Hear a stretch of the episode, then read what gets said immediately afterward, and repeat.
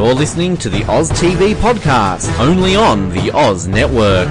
Hello and welcome back to the Oz Network for another episode recap of Drag Race, RuPaul's Drag Race to be specific.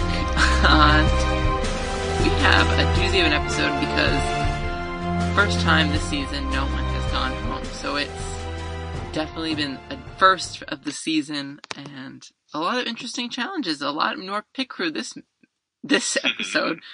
I'll be interested to see if we are able to name all of them.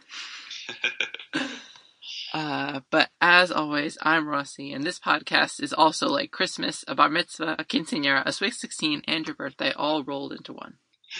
And just like gay people and drag queens, I too just want to eat fried chicken. Was that a quote? Yeah, it was a quote. I missed that. Um, and yes, it was the yeah, it was the terrible uh, Cameron Michaels has her realization during Breast World that we're all the same. Love is love is love is love is love. Yeah, Um, definitely a few things to say about that challenge when we get to it. what did you think of the episode? Because I wasn't high on it. I wasn't high on it. Uh, it's for me, it's always a matter of who, how many people do well compared to how many people don't do well. And this I felt was like a similar divide to when we did Snatch Game, where half the cast nailed it, half the cast really underperformed, and so it just leaves the whole thing, uh, you know, leaving a bit of a bitter taste. So. Yeah, it was. I mean, I didn't love the script. I don't think either of that Maxi challenge. Are you familiar with the parody show Westworld? Well, I've, no, I've never seen Westworld. I do know the concept of it, though. Yeah. Yeah, I've never actually watched it. So we're also we're both in the dark this episode. Hmm. Maybe we could pull up some Westworld trivia from Wikipedia. Yeah, and I feel like the like the parody is not so much. Uh, I don't know. Like it's kind of they've used that premise, or like really, I think they just after the pun. with Breast World. Yeah, they love their puns. At least RuPaul loves Yeah. puns. Yeah, so I was down on the episode, but we'll obviously get to the challenge because I think that's the big uh, eyesore of the episode. So just kind of recapping, Vixen's gone, and we still have no Brian. But yeah. Yeah, it's quite ironic, isn't it, that we, we lose Vixen and we lose Brian at once. yeah, dun dun dun. Yeah. he was secretly the Vixen's biggest fan all this time. Oh, maybe. We'll see. We'll see what happens when he comes back, if he comes back. But she also leaves a very odd message, which no one knows what knows what it meant, and I still think we have no resolution on what she was trying to say. Yeah. Yeah.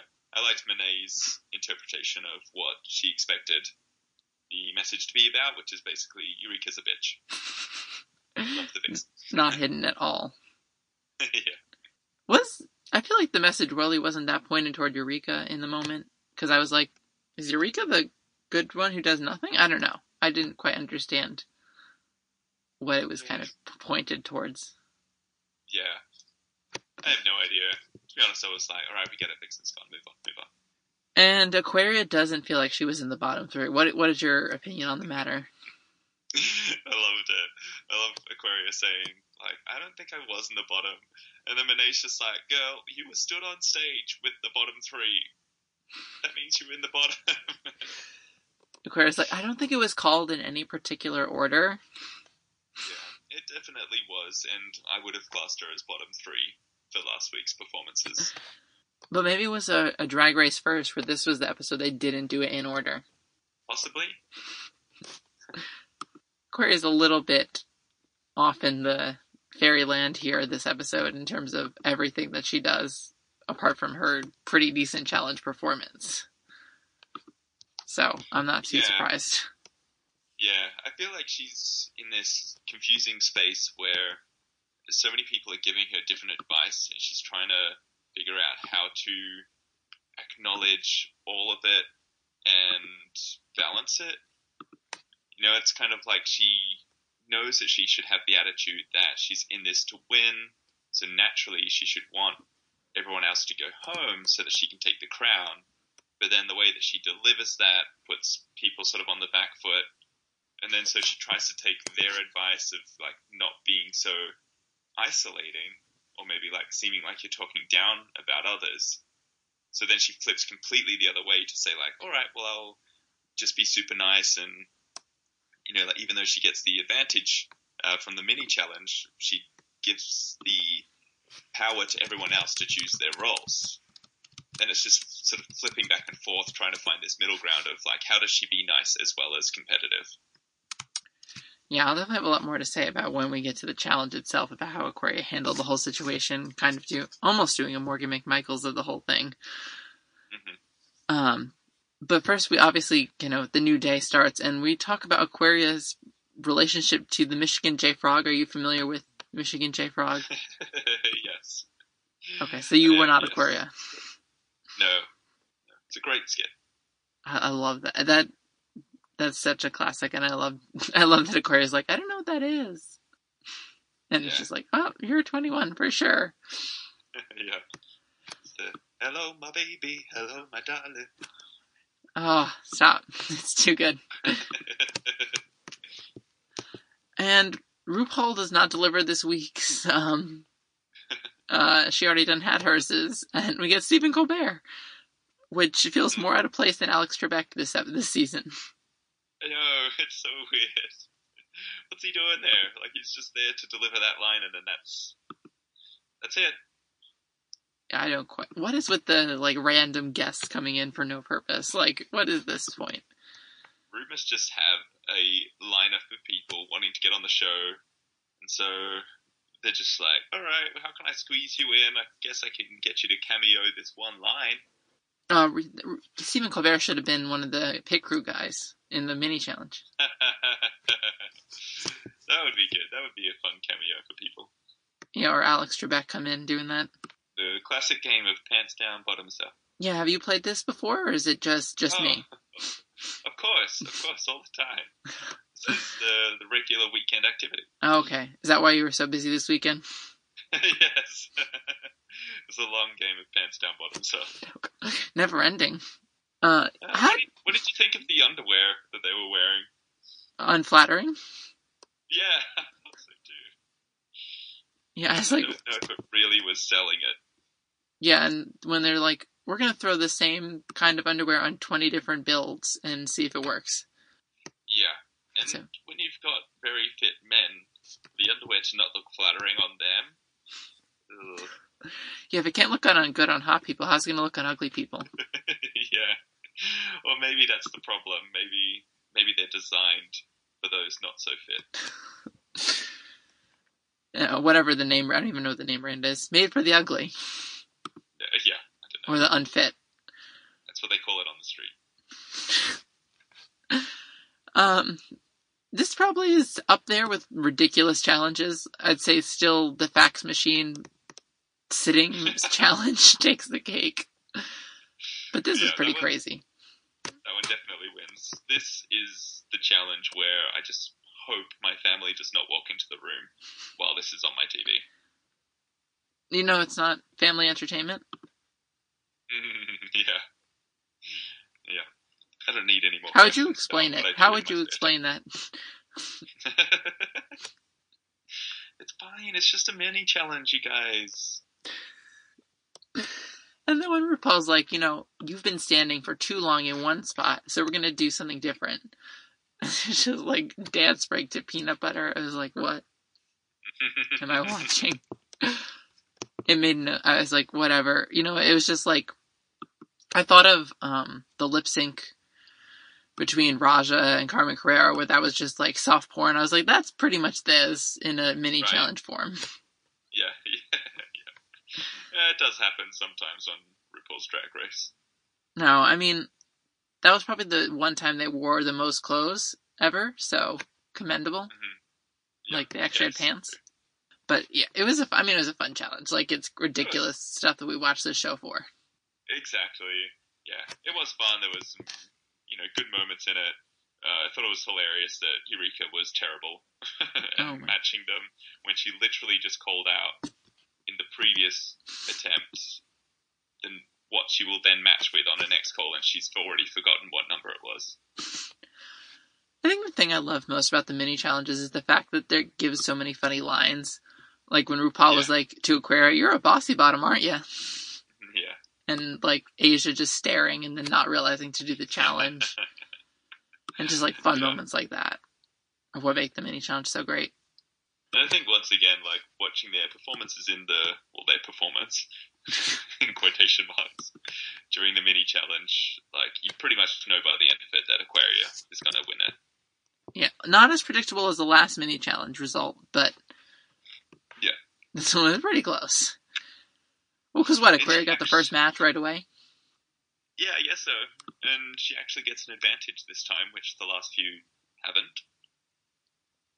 Yes, which is the advantage that Morgan McMichaels got last season of assigning the roles for the acting challenge. And Aquaria does the very polite thing of saying, What do you guys want? And I'll give it to you. Yeah. So she signs all the roles, but only based on the little bio that is given at the very beginning, like, so and so is uh, this character and is a robot and does this. Mm. And it's like, Which I guess, like, none of them sort of read ahead or seemed to say that they should read through it first. Everyone just kind of, you know, went along with that of like, okay, cool, I get to pick my character uh, based on the bio. This is what I choose. And then everyone seems to have some regrets around their choices. Yeah, I was. Everyone was like, "Ah, we screwed ourselves with this," and then it's just like, I, I mean, I guess you can't go back and fix it after everyone's read the script and it's like, "Well, that's not a good role. I don't want that. I don't want to redo it because I don't want their role." And then Yeah, Aquaria gets the thing like she said, "Oh, I screwed myself with this," and I was like, "Oh, bye, bye, bye, Morgan." yeah, yeah. Yeah. Uh, Aquaria, I think, well, how would you handle this situation? If you have that advantage, how do you play it? you've got to do okay you got to play it between you have to do the middle ground between aquaria and vixen. Whereas vixen's not going to listen to anyone's advice any input and just do whatever. And aquaria is going to listen to everyone and do whatever. You, i feel like you have to assign your role first and then say okay what are we going to do now? Yeah, I but agree. read I the think- script. Like you can't just be like oh you know susie is bossy and i'm bossy so i'm going to do that. And then susie has like three words in the script and you're like oh maybe i shouldn't pick the words that are like this small like you know? Yeah, I, I would say like give everyone you know five minutes to like skim read the script to get an idea of who the characters are, and then like I'd be conscious of people like Cameron Michaels who aren't the ones to uh, you know be upfront with who they want to play. Like Cameron really sits back and waits for everybody else to pick, so she gets whatever's left. So like I wouldn't want to be hindering the quiet person in the group either. But yeah, I think if you've got the advantage, you take it and you say like, I'm gonna like state my pick first, and then y'all can say, you know, like what are your top two, and then from that we can decide who gets what. I feel like you could also have like a strategy of like oh so and so's not a comedy person so maybe i give them this comedy role so that maybe they'll be in the bottom or you know they won't be better than me they won't outshine me or something like that as like a backup or something just in case you don't do well Yeah, there, yeah, there definitely is that. I mean, of course, it's different when you're actually there competing. You probably are thinking more like that of you want to win, so you need to send people home. Uh, from an audience point of view, I want everyone to do well. I want it to be an entertaining, uh, you know, piece of comedy through and through with every character. So I want everyone to have their best role.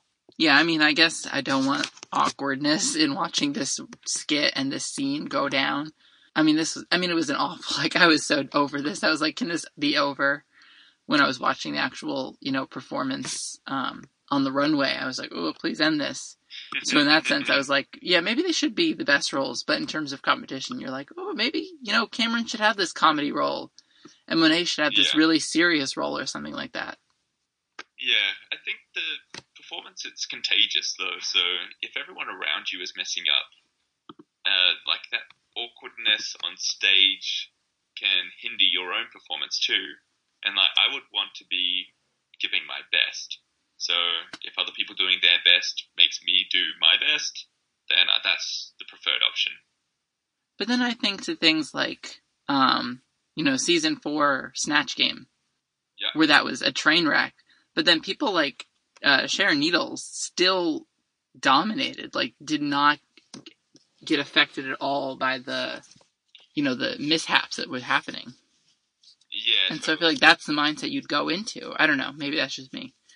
Yeah, and I would say that uh, Monet during this challenge, during their rehearsal, was the one who kept in character no matter what was going on around her. And for Asia, she kind of had the advantage of coming in late, so she got to skip all the awkwardness on stage and come in fresh. So she hasn't had to stand there awkwardly while people are messing up their lines. I feel what's the role you'd gravitate toward in this? Because I feel like you'd want to take pa- I think was the name of the character. Yeah, Is that the role you Yeah. want? she's definitely the one that is written to come in and steal the show at the end. So that's memorable. Uh, I think, I don't know, like, I think Cameron's character is, is the one I don't want, who's meant to be, like, the, the lead character, like, it's all about their journey. Um, but they can tend to be a bit of a flat character, or they're meant to be, like, sort of multi-layered and a bit more serious rather than the quirky fun ones that are just have the one-liners. Do you So want? I'd, I'd be going, Oh. I'd be going for a smaller role like Aquaria, Eureka, like the robots. They're the fun ones. Yeah, because I'm thinking, do you want a role that's funny, got a lot of lines, or like something that's more quiet where you have to sell the few lines that you do have? Yeah, it depends on who you are too. Like Eureka probably would have been great in Cracker's role as the cruise director because she can be that, you know, presenter personality and you know, she'd probably be able to remember like a bunch of lines, and it's not necessarily, uh, I don't know, like she can be herself in that role. It's like I felt Eureka trying to do the robot was awkward, and maybe you know Cameron would have been better off having that kind of tone of character. You know, she can have her muscles out and be a bit stiff and robotic, and it would have sold that. And then Cracker's probably better at having a like multi-layered character like Muffy. So swap those three around, and everything would have been better. Yeah, because I always think back to what season nine, you know, that 9021 Ho challenge where Shea stole the scene as this really iconic character of the old woman. And all the people that got these big roles were suffering because they were, you know, bogged down by all the lines and they couldn't deliver, you know, fun performances. So I, I feel Yeah. like, you know, those characters like, you know, Paris Salen and um the the one that I just referenced that Shea had, you know, those are the the ones that can really steal the se- the spotlight because they're so iconic. And I feel like you'd want to gravitate toward those kinds of roles. The one that's more of a cameo. You, you come in, you deliver, you drop the mic, and you're out. Yeah, you don't contribute a lot. You don't get bogged down with Yeah. being the center of attention the whole time. Yeah. Especially when there's less people, you want to be on point the whole time. You don't want to have any weaknesses. So I feel like, you know, someone maybe Cameron would have been better if Muffy was even less of a role, you know. Yeah, totally. It may have seemed even better because there's less to know, less to do, less time on stage. Monet stays in character the whole time, and Aquaria did as well. Like, sort of noticed her in the background. She was still sort of pulling her robot faces and reacting to everything that was being said. So she was always in the character that she was meant to be portraying. So the two of them did very well. Aquaria, you can definitely say you weren't in the bottom three next week. Yeah, she was in the top three this week. Not that it was given in any particular order. Can um, Miz Cracker come in next week and say that? Yes. Just be like, I don't think I was in the bottom three this week. I think Miz Cracker was lucky to not have to lip sync this week. How so? Like, were you expecting someone to go home this episode? Or was it a shock to you that we ended up having a non elimination? Um, Uh, both. Bad answer, but Yeah. both. yeah, like for me, this didn't surprise me. I felt like across the board, everyone had some positives to their critiques and negatives. Every person got like a mixed bag in their critiques.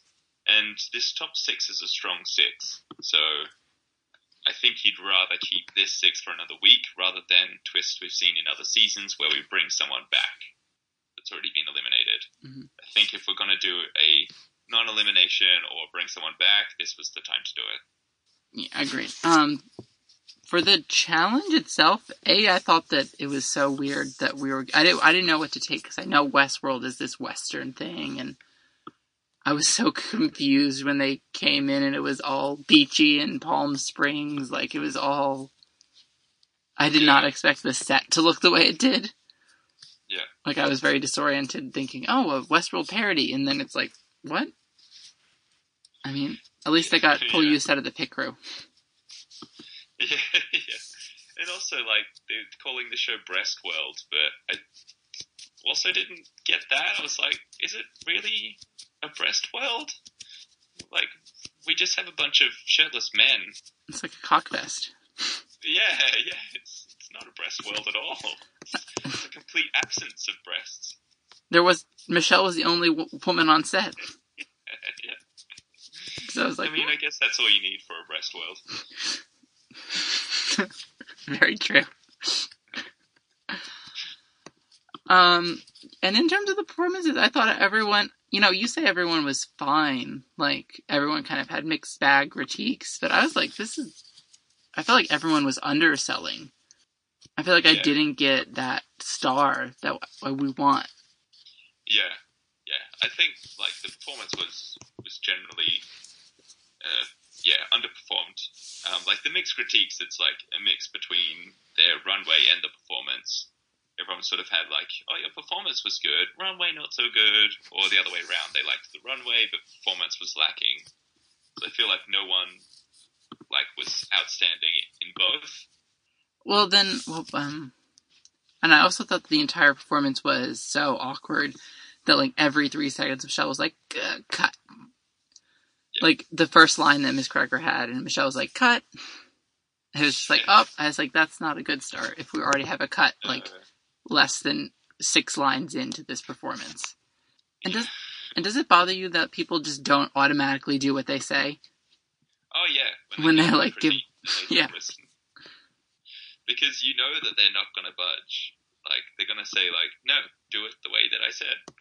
And you know, Aquaria does the right thing here. Like she says like, oh, this is what I was thinking with the ochre, and they were like, okay, cool, now do it our way. and she does it their way, and then it's like, cool, that was better. Keep it like that. And she does. And the, uh, just like Eureka's whole like thing with the gun was just so bad. It was so bad. And the Ivy Winters was awkward. Like, it's like, I don't think she knows how to say it. And the, She thinks she's saying it right, but she isn't. Eureka does it, and then Michelle's like, no, no, no, the way it's supposed to be done. Yeah. Just like, ooh. I mean, I thought it was better in the performance that we got, like, than what we saw in this practicing, yeah, but, like, I was- still. I was hoping for, uh, you know, when we see the rehearsal and everyone's a mess, and then you see the edited uh, uh, piece of film, and it's actually quite good. I was I was waiting for, oh look, they actually managed to pull it off, but I'm still waiting. that, yeah, yeah, even that, I was like, oh nope. Well, last week was that case where I was like, oh, everyone's really sucking at the pr- practice with Todrick last week. Yeah. And then it turned out to be pretty good. Like, every, at least most of them was decent. And then this time it was not the case at all. Yeah. And like everyone just felt flat. And I just think that the concept and the skit and the skit and the scenes weren't that interesting either. Like, I don't think anything was really funny. Like, was anything funny? No, and I think that was the problem. It's just like, what, what is this? The jokes weren't landing for me, even if they were delivered properly by the Queen. So it's like, I just don't think the script is great. they're working with. I think Monet was funny with her add-ins, which didn't, which were kind of in my place, at, opinion, out of character. It was just like Monet being funny. Yeah, yeah, but God, needed it. needed someone to Yeah, Monet saved the skit. like lighten the tone. It all just felt a bit serious and weird. Yeah, and it was just it felt very cheesy too because like, you know, that whole thing of the Br- Bryce is that his name? Yeah. He was like he got back up and Miz Cracker's like, the hair dryer is set to, and then looks at the camera and says, stunning, and it's just like, oh, jeez. Yeah. It just it didn't pick a yeah. lane and stayed in it. It just it tried too many things. Yeah, yeah, yeah. Sometimes those cheesy lines can be can be good, like they're bad but they're good. But I think because the whole thing was just kind of awkward and disjointed, it makes cheesy lines like that painful. I mean, I would be interested to know if there is this storyline about someone bringing someone to Westworld and like there being this like storyline of them not being comfortable with being there or something like that, or some subplot or something. To see if there is some roots about why they approached it this way. Yeah, Um, to be honest, I, I've got no idea. yeah, I mean, I'm throwing it out in the universe. Maybe I'll look it up later. But it would be interesting to know if that was the reason that they went this weird direction that they took for the challenge. And what were your thoughts Yeah. on um, the runway theme this week? Uh, this was the best part of the episode for me. Like, this is this is a funny runway to do. Um, dressing up as an older queen or like how you see yourself 50 years from now. I love that as a concept. Uh, I thought it was like we saw a lot of fun looks from people in this. And considering that I like it, did you hate it? Well, now that you mention it, no, um, I actually did like this one. I thought it was an interesting idea. The entire time I was watching it, I was like, how would I spin it? How, I really want someone to do like a Fox based thing.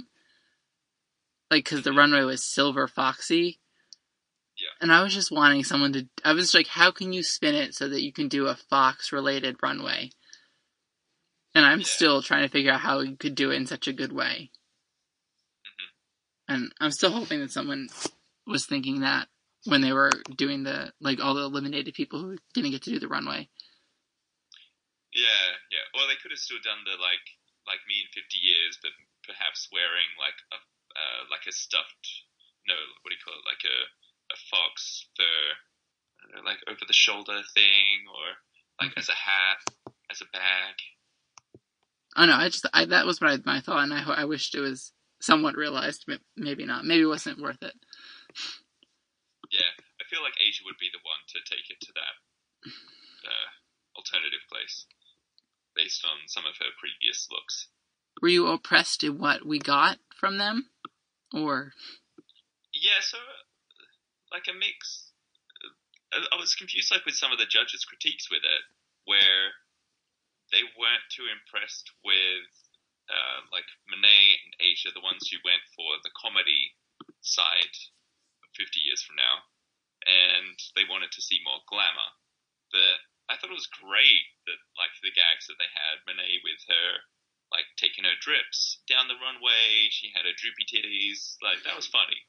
And Asia as well, I think looks like a bit of a mess. Um, like wearing the the socks with the sandals. Um, but she had like both of them had their stories to go with it. Um, like Aquaria and Cracker, who were more of like a glam silver fox, for me was a bit boring. Hmm. I And Eureka as well, I thought was yeah maybe a bit plain. I definitely I loved Monet, so we definitely 100% agree on that. I thought that was genius. Like I thought it was funny. I thought it was perfect. I didn't love Asia's. I don't know. It hmm. just felt really weird. Like first off, she comes out looking like the flag of Jamaica. And then I was just like, What is? She? I don't know. It just looked weird. She had like a bowl of chips and she had sandals on. It was just like what? I don't know. It, it felt all over the place, and it didn't feel like she aged that much. Like she looked older, but she didn't look like she was. Asia would be almost ninety if this was based on fifty years from then, and that didn't look Yeah. like a ninety-year-old woman. It was like when she explained what she was going for, like that added to it. I felt when she was saying like, "This will be me in the parking lot of DragCon, trying to get people to buy my fanny pack." Like, I was like, "That's funny," and picturing her dressed like that doing that, that was funny. But yeah, hers felt a bit of like, yeah, hers was not glamorous. so I think I think maybe having the showgirl outfit in contrast to everything else was the bit that I was like, I don't really know what's going on here. Um, whereas Monet's went, went all the way with, uh, like all the way with the gag. So Was this Monet's best runway? Um, I'm trying to think. Potentially. Yeah, Yeah, probably. probably. At least a bet much bigger step up from last week. So Like Monet could have been the winner here. Why do you think that Asia takes out the win over Monet for this week with the performance and the runway? Um, well, I don't know. I don't really get. I I mean, I disagree with the judging too, but not in favor of Monet because I think Aquaria should have won the challenge. Um, Yeah, right. but I don't. I really. I think. I feel like it's one of those things where you know they take the judges' feedback about how the day went, like where Michelle Yeah. was like, "We really had to talk to Cameron a lot," and even though the performance may not have been as bad as same as Crackers, but we really needed to help Cameron, may have gone in their favor. So I feel like Asia not getting many notes from the like Michelle and Ross would have been a Yeah. a positive in her favor. Yeah, and I think like yeah, Monet's character was good, but Asia's character stood out more. Like that's the one when you're watching the whole performance, you're like, okay, she's the standout.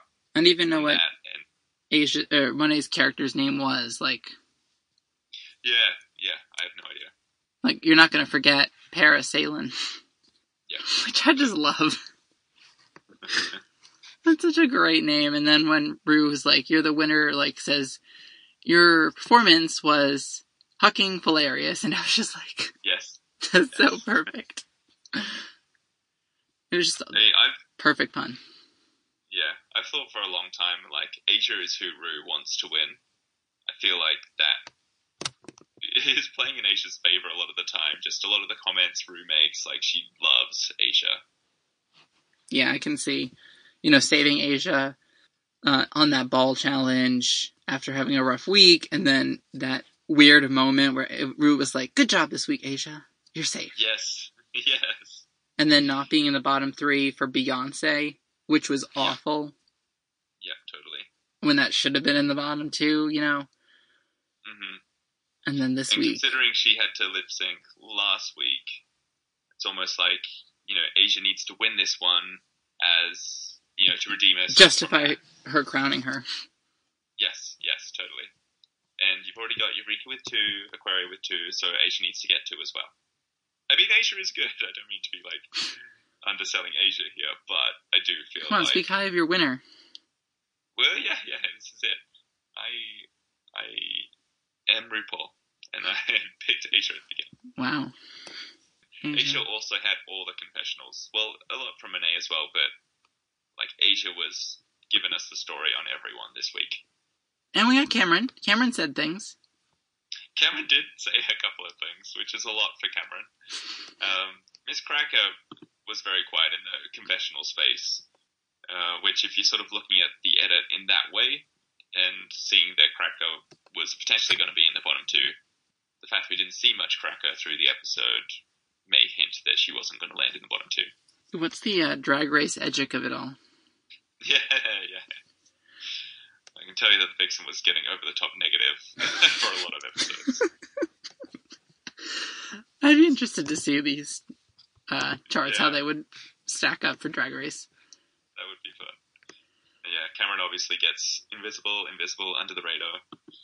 And then what was it? Um, what's the one where it's just yeah O- OTT or almost for the Cher performance?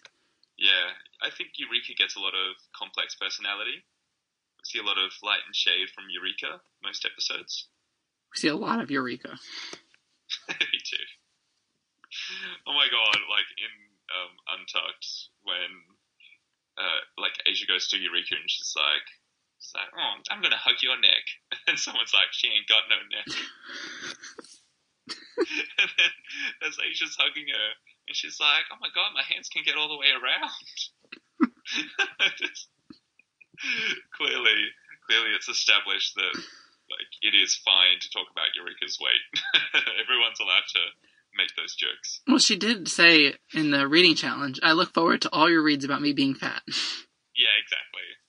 She welcomes it. She embraces it.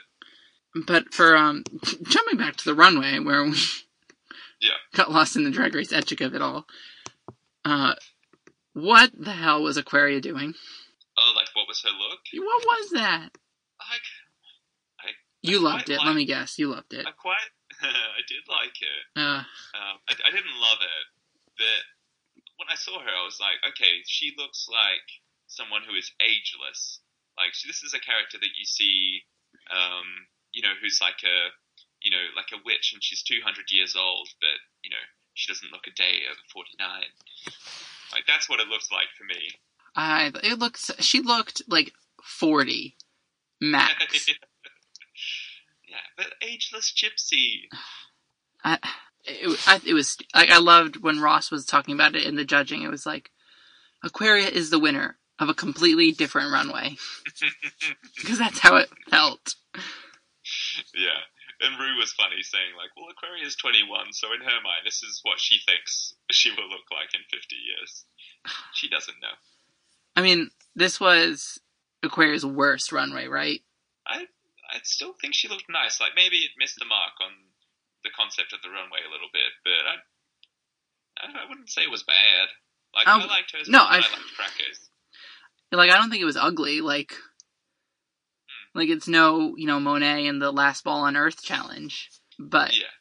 like not the challenge, not at all related. It seems so disjointed.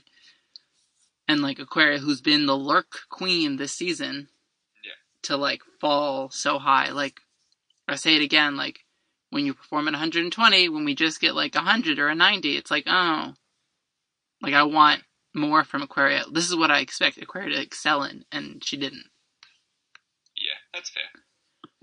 That's fair. The standout on the runway for me was, as it often is, uh, Cameron. Yes. she well even when we saw them in the workroom getting ready for this when i saw what she was about to put on her face i was like oh damn she has got this like that is going to look fantastic and i loved it like the like the like she looked 50 years older Yeah. she nailed that The only one I would say that looked much older. hands down. And like the outfit was perfect, sort of wearing the leggings um, with the like the loose top, um, and that's like sparkly gold jacket over the top. Like that is the look. And the piece de resistance, the pills. Yeah, yeah. I was I was nervous when she started doing that because I was loving her like sort of slow waddle down the runway. I was like, she's nailing it. She's nailing it. She went for the pills, started jumping. I was like, ooh, will the judges dig this? Uh, but they did. It was so fun. It was so- so good though. Yeah. So this made me very happy because I love Cameron. I thought she was terrible in the performance, so she needed to redeem herself with the runway. And she acknowledged it too, which was pretty good. She's like, I need to do something. So pull out all the stops. yeah, definitely, definitely, and I just love the idea, of like seeing how everyone is dressed, knowing that two of them are going to lip sync in those outfits. I was I was all for it. Do you remember the um scene in All Stars 2 when Alyssa's doing the face mask or whatever?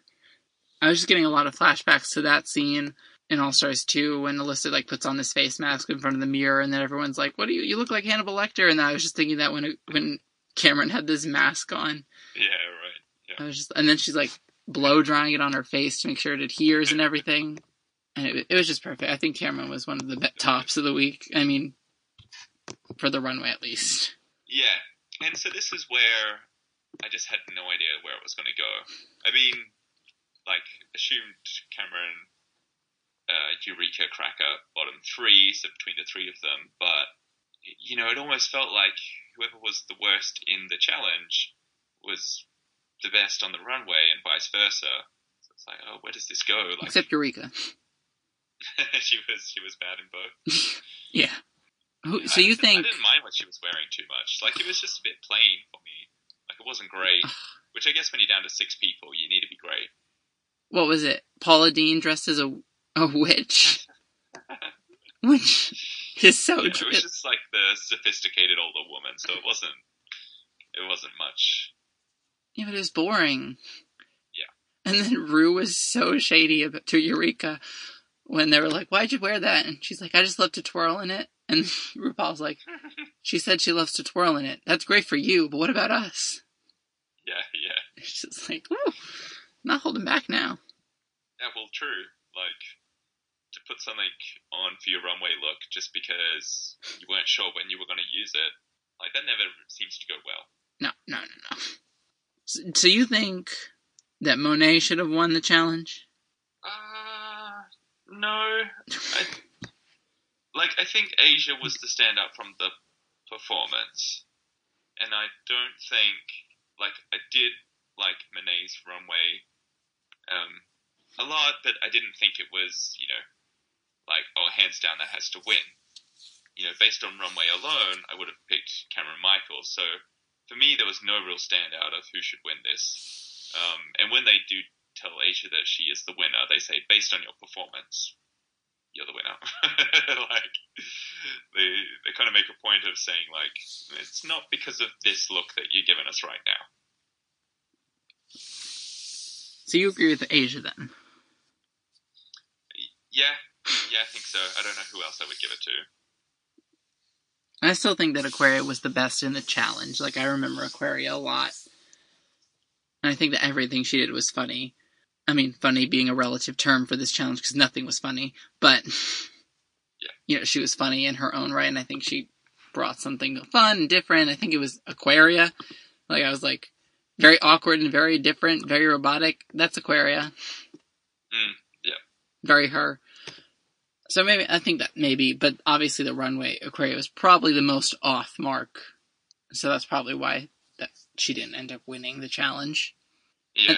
And then do you agree with the bottom two being what it was? Yeah, I thought definitely Eureka, then I wasn't sure with Cameron and Cracker. Do you think we're know, gonna like- get Cameron uh, Cameron uh, Cracker in the bottom two at any point? Like Well, yeah, I mean, it's only Cracker and Aquaria that haven't lip synced now, right? yeah, the twins. Ooh, Yeah, yeah. I know, when I've, I've been anticipating that they would lip sync against each other, I feel like that's generally where these storylines go. That they put them head to head. So that, yeah, that could be interesting. We've already done our double save, so we can't do that again. Um, I mean, for Eureka, so yeah, like I think the bottom two, yep, it's fine. I didn't want either of them to go home. I don't know who I want to go home at this point and I think it didn't matter which combination of those bottom three you got in the lip sync. They were probably both being saved. unless the Vixen was still there. yes. Yeah, so for Eureka, this is her second time in the bottom two lip syncing. Uh, Cameron's first time, which I feel like, you know, Cameron had a win last week, bottom two this week, so Cameron could easily be the next one to go. I feel like it's easier to send Cameron home when she's gone top to bottom to bottom rather than from the top to bottom. Like, how do you send someone home when they won the previous week? That's hard. Has it happened? I feel like it's happened before. I'm sure it has, but you know, I think you know if she's in the bottom two next week, then it's easy to say like, all right, Cameron, you peaked and now you've dropped.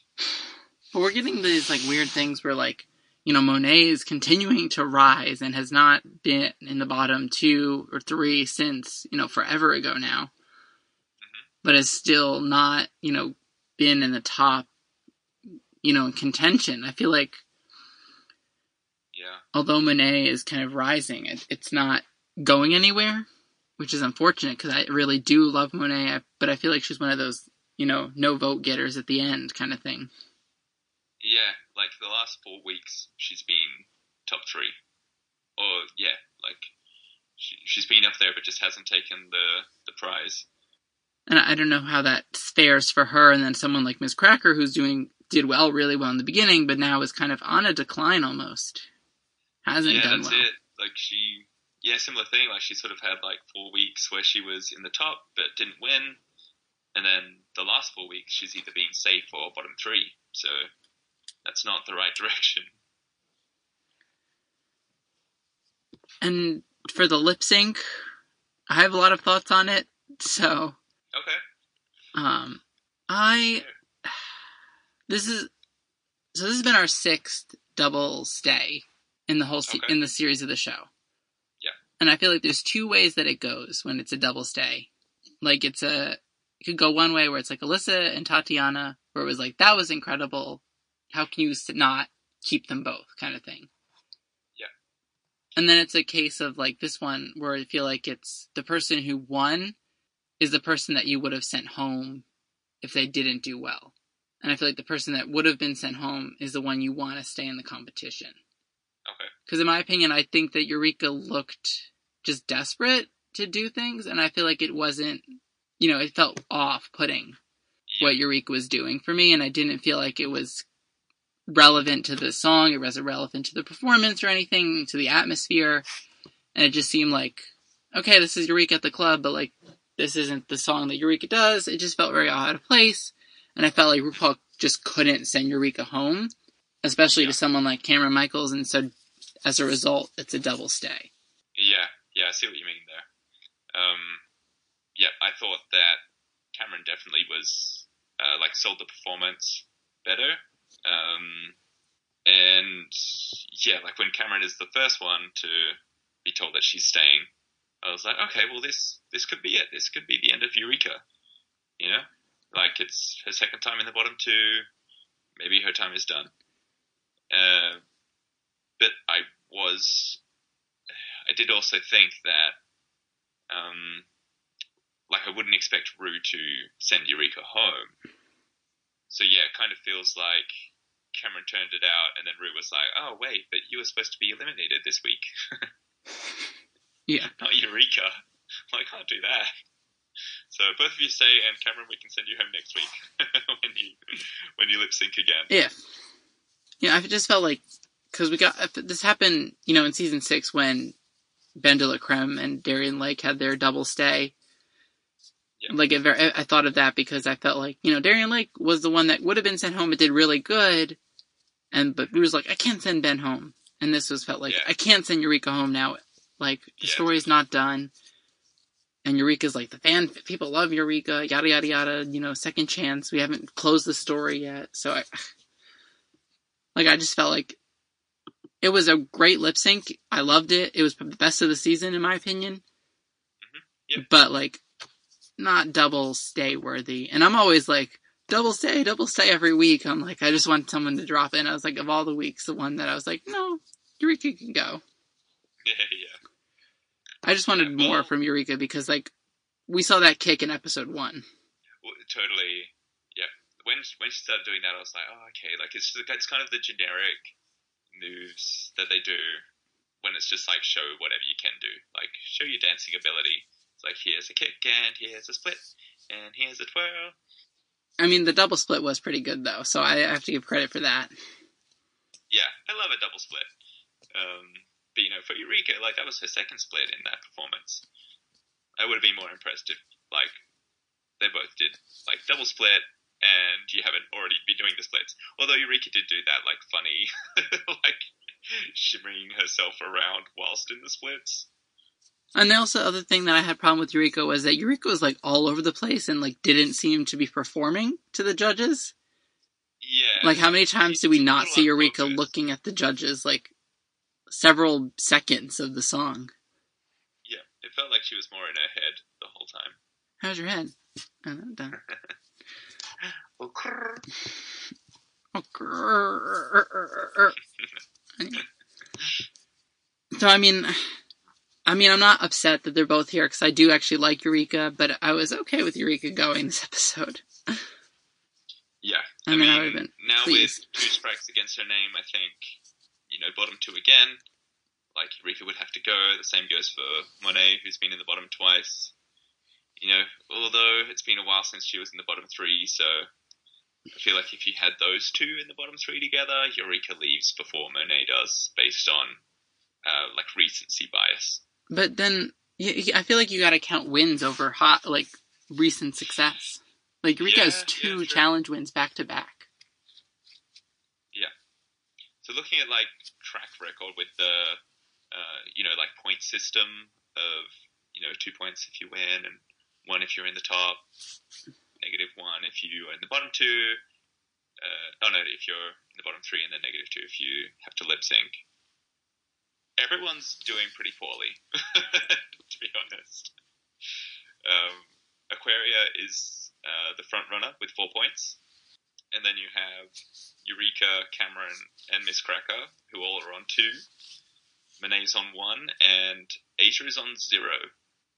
So it's kind of everyone's been really up and down throughout the season. But it's so weird because like Asia, Aquaria, and Eureka all have two wins Yeah, versus someone like Yeah. Miz Cracker and Monet who don't even have a win. yeah. That's weird. I don't know. I feel like you should go based on wins versus like, like I feel like one win is better than like two highs. yeah, totally. Yeah. I mean, it's, I mean, it's all up in the air. I feel like these last few challenges really matter in terms of how well you do, and you know, if you're in the bottom, that doesn't bode well at this point. I feel like you know you're almost at a clean slate at this point. Yeah, that's it. And you know, thinking of how All Stars three went, it was very much a case of like who, like who won that was someone who pulled it out in the second half of the season. I granted, I'd say Final Six is a little late to start co- uh, coming at coming out and dominating, but Yeah, but I guess for someone like Monet, who's been you know in the top now consistently the last four weeks, you know, if she can win a challenge now, it's like okay, you're you're getting better and better. You know, you, the start was a bit shaky, but then you lifted your game, and now you are like the top of who is remaining in the in the season. So, you know, I don't think it's out of. I don't think she's out of the game just yet. yeah, I don't discount anyone, which is weird because I feel like you know, I feel like you know the three. I feel like you're. Ugh, I feel like your is not gonna eliminate Aquaria really at this point yet, especially not after, especially not lip syncing yet. Mm-hmm. And I feel like Asia's pretty safe, even though bidding having been in the bottom last last week, last last week. Yeah. Like I feel like those two are probably the most safe right now out of anyone, and I feel like the other four should probably be concerned. But it's That's it. still it's still tough to tell. Like you know, we have a ma- uh, classic staple challenge coming up next week, so it it could go all up in the air. Ooh, yeah. Do you have predictions for who's gonna stand out with that one? Who's gonna go or who's gonna do well? Who's uh, like well both? Who's gonna who's gonna rise to the occasion and who will struggle? I really feel like week? Cameron could do really well, I think so too. just because like Cameron has experience drastically changing a body type. So I feel like, you know, if Cameron like gets someone who maybe has like a different body type, could manage really well in doing a good makeover and has experience with a lot of you know makeup techniques that may some other people may not. yeah, and but then someone like Aquaria, who is a look queen, I think could struggle because Oh, yeah. maybe she hasn't had experience, you know, transforming someone else. You know, she knows how to do her own face, but can she do that on another person? I I feel like she will struggle with it. And I think Eureka could also struggle because, you know, having seen the peop, you know, the preview shows all the people and they're not, no one's big. Right. So Eureka only has experience with, you know, I mean, from what I know, obviously I don't know all of Eureka's experience, but I would say that Eureka's Yeah. going to have a tough time trying to, you know, make sure someone looks like you, even though you look nothing alike and everything. And family resemblance is always the thing they look for in these challenges. So it can often come down to that. And yeah, I wonder who, like, you know, with Miz Cracker, like, I sort of feel like, does she, has she really stood out with her aesthetic that the judges can see, like, that is quintessential Miz Cracker?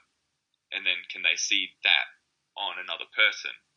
Sure. I don't know. I'm okay with Miz Cracker. I also worry for Monet, who's not been a look queen. actually, that's very true.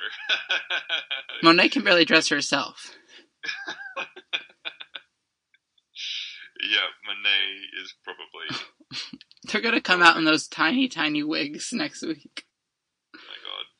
I worry for Monet's uh, makeover person. Wow. Yeah. You, yeah. It could be. Could be Monet that goes next week. Monet Eureka bottom two. I mean, that's that's tricky, isn't it? If the two of them are lip syncing. Yeah, I think. Monet Aquaria, Monet Eureka Aquaria. Oh, yikes. I don't know. I think if Aquarius in the bottom two, she leaves. Aquaria? Aqu- Not Aquarius, sorry, Eureka. Oh, Um, yeah. No. Yeah, I would Uh, agree. Yeah, I think out of all of them, like, if she lands in the bottom two, she's gone. Um, Because that would be her third. by- Yeah, that would be her third bottom two. and then I think next at risk would be probably Cameron, having back to back ones. Um, I feel like Monet will lip sync better than Cameron and could send her home, um, even though it'd be her third time in the bottom, but then Monet would be very close at risk. Eh, It's all up in the air because I could still see Monet being a lock for the final three, final four. Who knows? Maybe no one else will be eliminated ever again. It's final six to the end. Well, I do think we brought this up earlier in the podcasting season, but you asked whether it was going to be the final four like it was for season nine. And I feel like it is. Just because, so last season there was 14, and there was a non elimination. At the Yeah. very end, that final four, there was a non elimination for that. Yeah, true. So I'm Yeah. feeling like this is the non elimination of the season, and maybe it's going to be final four at the end. So we're at six now, two more episodes to get two people off. We're at the final four, Yeah. and then we have a lip sync battle royale or whatever the hell they call it.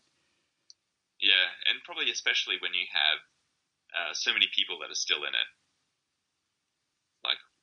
Know, it's going to be hard to, to call them. So easier just to, to take more of them into the finale and then make your hard decisions then. Yeah, uh, it's it's a lot to cover, a lot to go, but we still have so many people left, but not not a lot at the same time. It's tough. A lot of a lot's going on.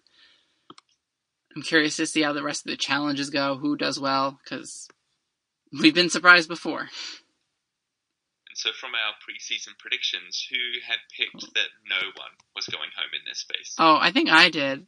I think I got two points Yeah. this week. yeah. Yeah, because I said no one was going to go in fifth place, which was one next week. Mm-hmm. You said no one was going to go in 11th, which was very early. And then Brian said no one was going to go in the final two, so I don't know what he was thinking. yeah, yeah, it's a mess. So I'm going to get the point for this week. And Colin said no one was going to go at all, so. Yeah. Yeah. So obviously I get it. Thanks for bringing that up. I almost forgot. That would have been embarrassing. of course, gotta gotta keep it fair. You know?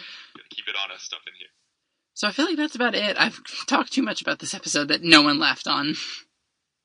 That's true. Yeah, a lot to say on a on a non-elimination one. Yeah. Um, what's your your ranking of the episode? Oh, we, yeah. Good. Good thing I know how to do this. Um. Oh yeah. Come on, you know what I'm gonna say. A Ben in this? Yeah. Yeah. Yeah. I Although the lip sync was great, ugh, I gotta honest. bin it. Yeah. Yeah, I'm still gonna bin it. just the majority of it, I was. It just felt awkward. So you can scrap this one. Pretend it never happened. I mean, no one went home anyway. Yeah, I think that's what they were trying to do. Yeah. In the DVD release, just just ignore this one.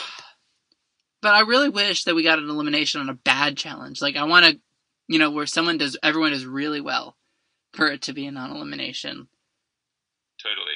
Yeah. Like, Yeah. Everyone was to stand out this week, so everyone stays. yeah, like That's this was like a bad all around. Like, so I don't want anyone to stay after this. No one This deserves is, it. Like, you all did terribly. You can all go home. Yeah, like they should have double eliminated for how bad the challenge was. all right, the six of you are out. We're getting back the first six queens. Oh my eliminated. god, Vanjie. There's a twist for you. who wasn't name dropped this episode, FYI. Oh, oh, the first time. I wonder if it was just very subtly in there. Maybe during their rendition of "Can I Get an Amen?" Uh, with someone I'm not going Get a-" back to figure it out. Yeah, I'm not gonna. I'm not gonna rewatch it to find it. All right, we got to get out of here. It's been too much. That's it. We done. But that'll be it for us. As always, I'm Rossi, and I too look like Paula Deen dressed as a witch. And I'm Kyle. Thank you for listening to the Oz Network. Don't forget to subscribe to get new episodes delivered to your speakers every week. For more information, hit us up at theoznetwork.net.